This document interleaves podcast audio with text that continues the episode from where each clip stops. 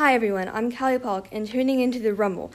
I'm talking with BCHS competition cheerleader Abigail Kirkland. Tell me, how long have you been cheering? I've been cheering for seven years. How do you feel about this competition this Saturday? I feel really good about it. We had a really good competition last Saturday and scored our high score, and we're very excited to compete this weekend. So, tell me, why do you love cheer?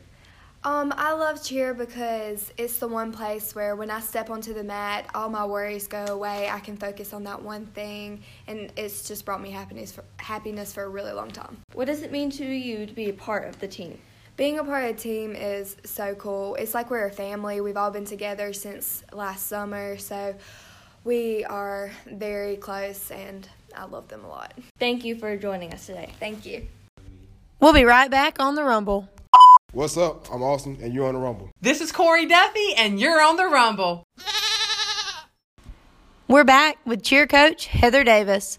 Coach, how long have you been coaching here at Bleckley County for competition cheer? This is actually my eighth year coaching um, competition cheerleading for Bleckley County High School.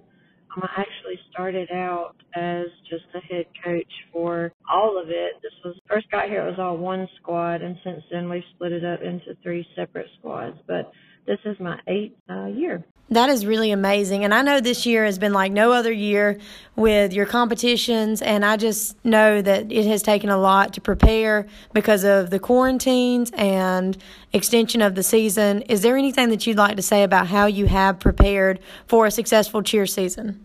Well, as everybody knows, this year has been absolutely crazy. We went from being quarantined and on lockdown to we could finally start doing conditioning in June um, and having tryouts for this weekend, which is region. And hopefully, when we make it through this weekend, we will be performing at state on the 15th of February. But these girls have just been resilient through it all. We had already had choreography scheduled, and we hadn't been able to practice. Like we picked our team, and then it was choreography week. So the girls handled it very well. Our stunt group um, have changed a little bit, but um, not not too much since the summer. But once school started, we had a whole different different set of issues because we were getting quarantined. And then our season got pushed back. We normally are finished in November, but now we're not finishing until February. So normally we would be done by now, and our season got pushed back um, once school started. So we we had to navigate how to stay together but not get tired of each other until February. So we backed off of practices a little bit, and we focused on our cheerleader of the year performances during that time, and then we were able to pick back up with our normal practice schedule in October. But these girls have just worked so hard conditioning and obviously stunting and tumbling, and so many of them work